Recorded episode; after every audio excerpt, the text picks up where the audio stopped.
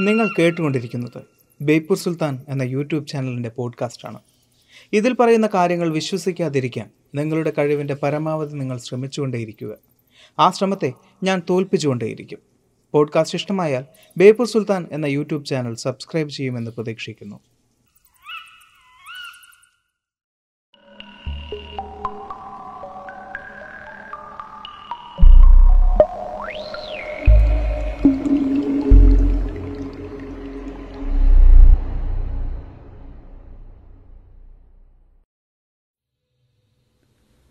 കുറച്ചു കാലങ്ങൾക്ക് മുമ്പ് കേട്ടൊരു കഥയാണ്.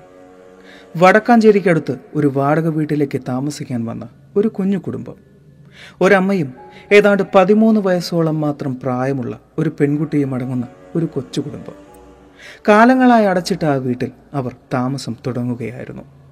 കുറച്ച് ദിവസങ്ങൾക്ക് ശേഷം എന്തോ വെള്ളം വീഴുന്ന ശബ്ദം കേട്ടാണ് അർദ്ധരാത്രിയിൽ ആ പെൺകുട്ടി ഉണരുന്നത്.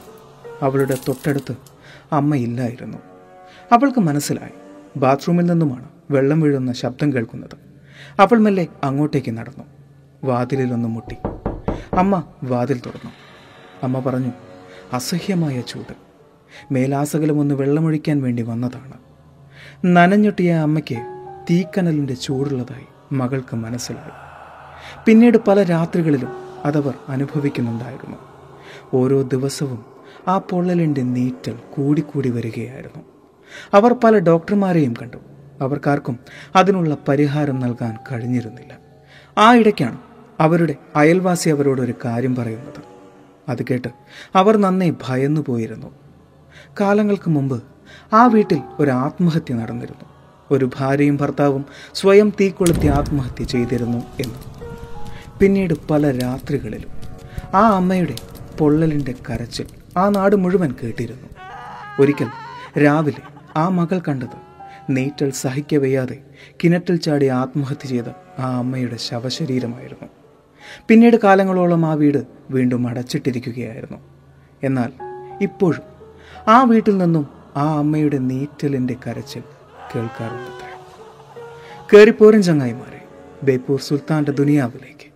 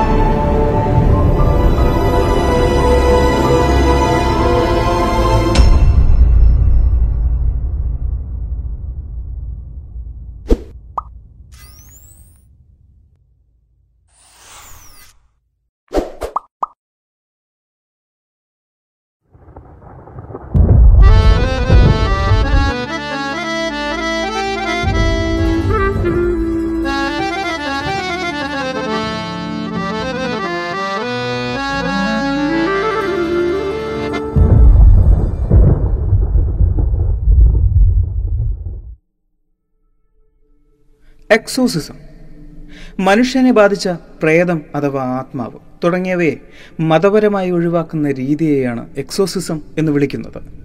പ്രേതം അഥവാ ആത്മാവ് തുടങ്ങിയ വിഷയങ്ങൾ. ചർച്ച ചെയ്യാൻ മനുഷ്യൻ ഏറ്റവും കൂടുതൽ താല്പര്യമുള്ള വിഷയങ്ങളിൽ ചിലതാണ്. എന്നാൽ ചർച്ചയ്ക്ക് ശേഷം ഒറ്റയ്ക്കിരിക്കുമ്പോൾ അത്തരം ചർച്ചകളിലെ കേന്ദ്രബിന്ദു നമ്മെ തേടി വരുന്നതായി പലർക്കും തോന്നുമായിരിക്കാം. പ്രേതബാധ അഥവാ ആത്മാവിനെ കുറിച്ച് ഇതിനു മുമ്പേയും പല വീഡിയോകളും നാം ചെയ്തിട്ടുണ്ട്. അത്തരം വീഡിയോകളെല്ലാം അവസാനിച്ചത് ഇതെല്ലാം മനസ്സിന്റെ തോന്നൽ മാത്രമാണ് അല്ലെങ്കിൽ മനസ്സിന്റെ ചില സാഹചര്യങ്ങൾ മാത്രമാണ് എന്നെല്ലാമാണ് എന്നാൽ പൂർണമായും നമുക്കങ്ങനെ പറയാൻ സാധിക്കുമോ? ഇതിനു മുമ്പേ ചെയ്ത പ്രേതബാധ അഥവാ ഡിസോസിയേറ്റീവ് ഐഡന്റിറ്റി ഡിസോർഡർ എന്ന് പറയുന്ന ഒരു വീഡിയോയിൽ അത്തരമൊരു വിഷയത്തെക്കുറിച്ച് ഞാൻ മെൻഷൻ ചെയ്യുന്നുണ്ട്.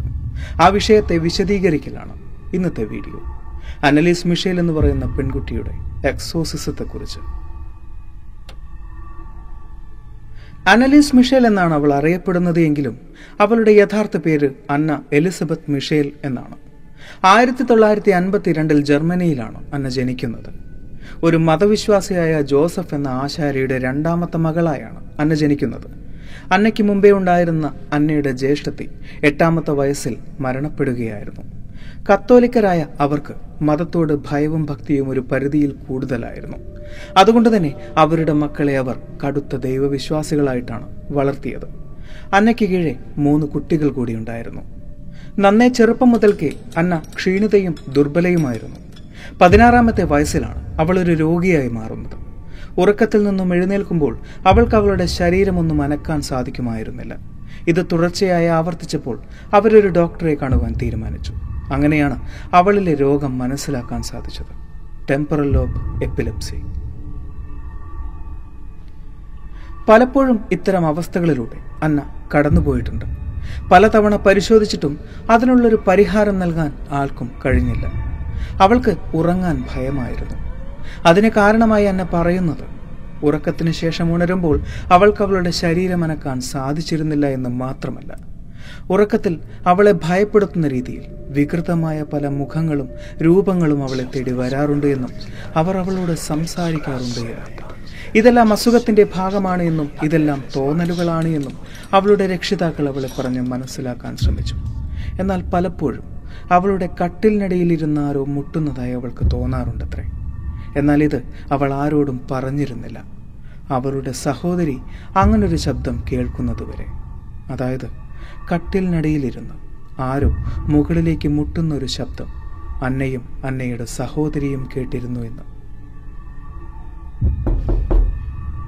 പിന്നീടുള്ള ദിവസങ്ങളിൽ പുറമെ കാണിച്ചിട്ടില്ലായിരുന്നു എങ്കിലും അന്നയുടെ കുടുംബത്തിലെ ഓരോ ആളുകളുടെ ഉള്ളിലും ഭയം ജനിക്കുകയായിരുന്നു. രാത്രികളിൽ അന്നയുടെ കാതിനടുത്തു വന്ന് നമുക്ക് നരകത്തിലേക്ക് പോകാം എന്നാരോ പറയുന്നതായി അവൾക്ക് തോന്നിയിരുന്നു. പിശാചിന്റെ മുഖമുള്ളൊരു രൂപം തന്നെ പിന്തുടരുന്നു എന്നും രാത്രികളിൽ അത് തന്നെ തട്ടി വിളിക്കുമ്പോൾ മുറിയിലാകെ അസഹ്യമായ ദുർഗന്ധം പരക്കുന്നു എന്നും അവൾ പറയുന്നു. എന്നാൽ അങ്ങനൊരു അനുഭവം അവളുടെ സഹോദരിമാർക്കുമുണ്ടായിരുന്നു. ഇത്തരം അവസ്ഥകളിൽ നിന്നും അവരെ രക്ഷിക്കാൻ ഒരു ആശുപത്രിക്കും സാധിക്കില്ല എന്നും ഈ അവസ്ഥയിൽ നിന്നും ആ കുടുംബത്തെ രക്ഷിക്കാൻ ദൈവത്തിന് മാത്രമേ സാധിക്കുള്ളൂ എന്നും പലരും പറഞ്ഞിരുന്നു. തുടർന്നുള്ള നാളുകൾ അന്നയുടെ അവസ്ഥ കൂടുതൽ വ്യത്യസ്തമാക്കുകയായിരുന്നു. മറ്റാരെയോ പോലെ അവൾ പെരുമാറിക്കൊണ്ടിരുന്നു. ടെമ്പറൽ ലോബ് എപ്പിലെപ്സിക്ക് പുറമെ അന്നയ്ക്ക് ഷിസോഫ്രീനിയ എന്ന അസുഖം കൂടിയുണ്ട് എന്ന് വൈദ്യശാസ്ത്രം വിധിയെഴുതി. അതിനായി ശക്തിയേറിയ റെഗ്രിറ്റോൾ പോലുള്ള മരുന്നുകളും അവൾ കഴിച്ചു. അന്ന പൂർണമായും മറ്റൊരാളായി മാറുകയായിരുന്നു. പ്രാണികളെ ഭക്ഷിക്കുക ചിലന്തികളെ ഭക്ഷിക്കുക സ്വന്തം മലമൂത്ര വിസർജ്യം വരെ ഭക്ഷിക്കുക തുടങ്ങിയ അറപ്പുളവാക്കുന്ന പെരുമാറ്റമായിരുന്നു പിന്നീട് അവളിൽ കണ്ടിരുന്നത്. ദൈവികമായ യാതൊന്നും തന്റെ കൺമുമ്പിൽ കാണുന്നത് അന്നയ്ക്കിഷ്ടമല്ലായിരുന്നു. ചുവരിൽ പതിപ്പിച്ചിരുന്ന കുരിശും ബൈബിളും അവൾ കീറി വലിച്ചെറിഞ്ഞു ഒരു ഭ്രാന്തിയെ പോലെ അതിമാനുഷികമായ പലതും അവൾ പെരുമാറിയിരുന്നു. എല്ലുകളില്ലാത്തതുപോലെ അവളുടെ കൈ അവൾ പിറകിലേക്ക് മടക്കുമായിരുന്നു. അവൾക്ക് പിറകിലേക്ക് തിരിഞ്ഞു നോക്കാൻ സാധിക്കുമായിരുന്നു. കൈവിരലുകൾ കൊണ്ട് ഒരാപ്പിൾ ചതച്ചുടയ്ക്കുമായിരുന്നു. ഇതെല്ലാം അവളുടെ രക്ഷിതാക്കൾ നേരിട്ട് കണ്ടതായി സാക്ഷ്യം പറയുന്നു. വൈദ്യശാസ്ത്രത്തിന് അന്നയെ തിരിച്ചു കൊണ്ടുവരാൻ സാധിക്കില്ല എന്ന് അന്നയുടെ രക്ഷിതാക്കൾ ഏതാണ്ട് ഉറപ്പിച്ചു കഴിഞ്ഞിരുന്നു. അവർക്ക് മുമ്പിൽ പിന്നീട് തെളിഞ്ഞത് ഓൾട്ട് എന്ന ഒരു വൈദികനാണ്. അദ്ദേഹം ഒരു എക്സോസിസ്റ്റ് ആയിരുന്നു. എക്സോസിസത്തിൽ നിപുണൻ. ഒരുപാട് പേരെ ആത്മാക്കളുടെ പിടിയിൽ നിന്നും രക്ഷിച്ചയാളാണ് ഫാദർ ഓൾട്ട്. അദ്ദേഹം പറഞ്ഞത് സഭയുടെ അനുമതിയില്ലാതെ എക്സോസിസം സാധ്യമല്ല എന്നായിരുന്നു. എന്നാൽ അന്നയുടെ അവസ്ഥ മനസ്സിലാക്കിയ സഭ അതിനുള്ള അനുമതി നൽകുകയും അതിന് മേൽനോട്ടം വഹിക്കാനായി റെൻസ് എന്ന വൈദികനെ അയക്കുകയും ചെയ്തു. ഈ രണ്ട് വൈദികരും കൂടി നടത്തിയ എക്സോസിസത്തിൽ ഏതാണ്ട് നാൽപ്പത്തിരണ്ടോളം റെക്കോർഡിങ്ങുകളാണുള്ളത് അതായത് അന്നയുടെ ഉള്ളിൽ വസിക്കുന്നു എന്ന് പറയുന്ന ആത്മാക്കളോട് സംസാരിച്ചതിന്റെ നാൽപ്പത്തിരണ്ടോളം റെക്കോർഡുകൾ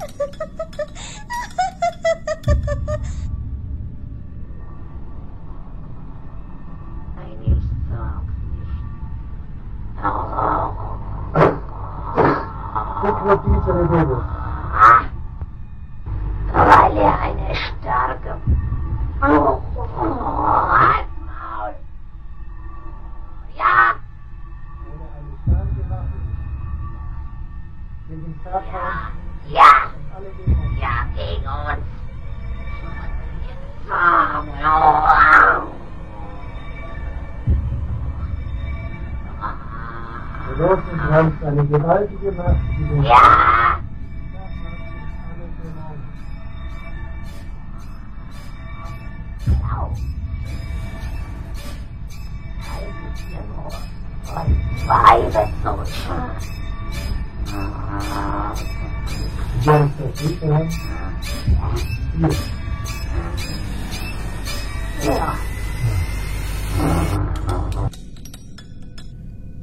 എക്സോസിസത്തിൽ വൈദികർ ചോദിച്ച ചോദ്യങ്ങൾക്ക് മറുപടി പറഞ്ഞത് അന്നയുടെ ഉള്ളിൽ വസിക്കുന്നു എന്ന് പറയപ്പെടുന്ന ആറോളം ആത്മാക്കളാണ്. അതിൽ ലൂസിഫർ മുതൽ ഹിറ്റ്ലർ വരെ പെടും. എന്നാൽ വ്യക്തമായി മറ്റൊരു പേര് അന്ന പറയുന്നുണ്ട്. Valentin Flushman.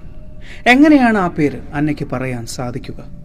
കാലങ്ങൾക്ക് മുമ്പ് ചട്ടലംഘനത്തിന്റെ പേരിൽ സഭയിൽ നിന്നും പുറത്താക്കപ്പെട്ട ഒരു വൈദികനാണ് വാലന്റിൻ ഫ്ലഷ്മാൻ.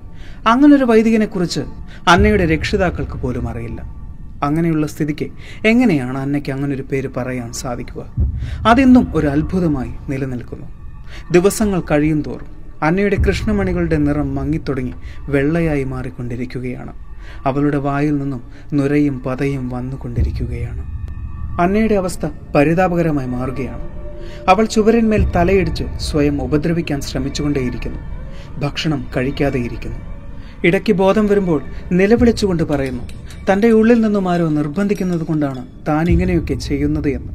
എന്നാൽ ഈ ദുർബലമായുള്ള അവസ്ഥയിലും അവളുടെ ശക്തിയെ നിയന്ത്രിക്കാൻ വൈദികർ നന്നെ പണിപ്പെടുന്നുണ്ട്. അവരവളെ കട്ടിലിൽ കെട്ടിയിടുകയായിരുന്നു.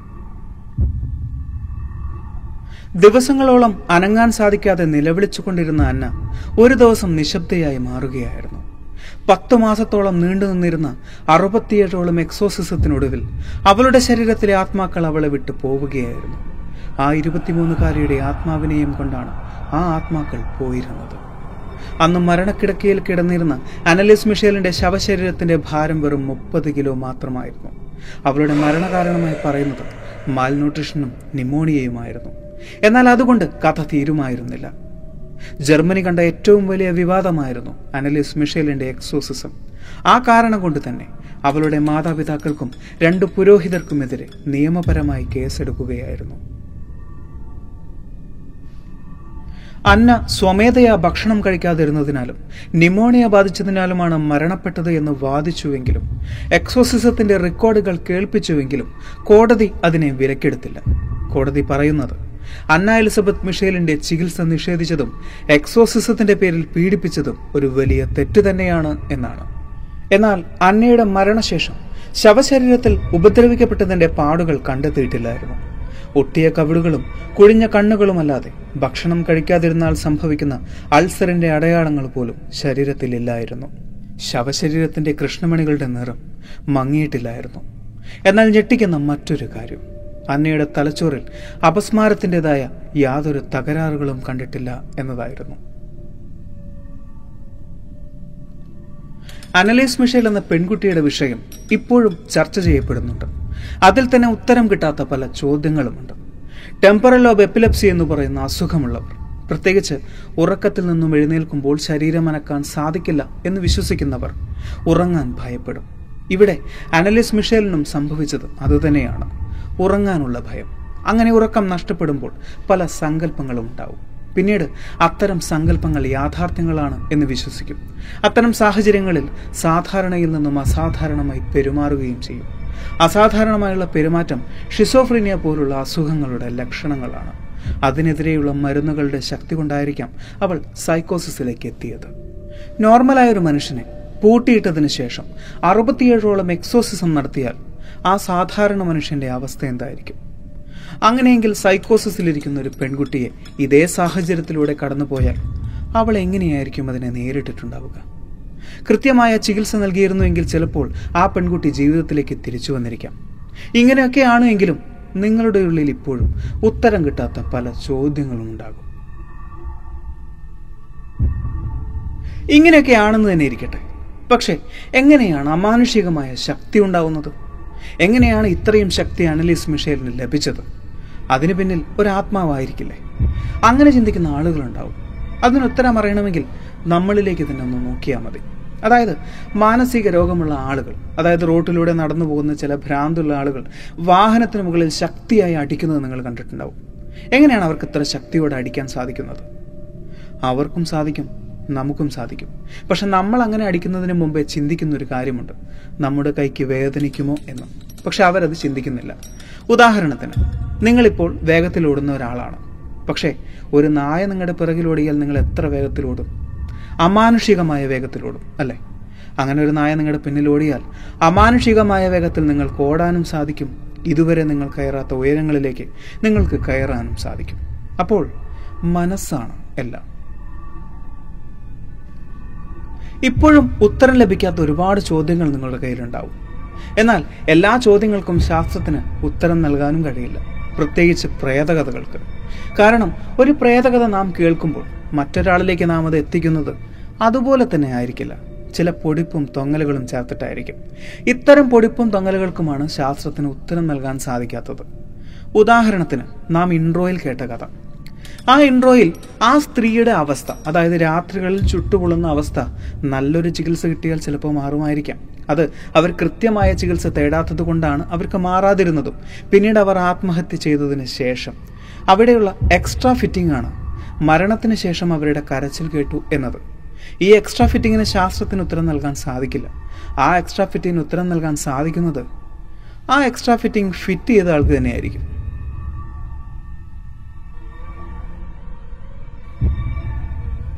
നമുക്ക് ചുറ്റും പാരാനോർമലായ പല കാര്യങ്ങളും ഉണ്ടാവാം. ശാസ്ത്രത്തിന് ഉത്തരം പറയാൻ സാധിക്കാത്തവയാണ് നാം പാരാനോർമൽ എന്ന് വിളിക്കുന്നത്. എന്നാൽ അവ പാരാനോർമലായി ഇരിക്കുന്നത് ശാസ്ത്രം കണ്ടെത്തുന്ന നിമിഷം വരെ മാത്രമാണ്. ശാസ്ത്രം കണ്ടെത്തി കഴിഞ്ഞിട്ടും അതിൽ പാരാനോർമൽ ചികയുന്നുണ്ടെങ്കിൽ അതിന്റെ പേര് അന്ധവിശ്വാസം എന്നാണ്.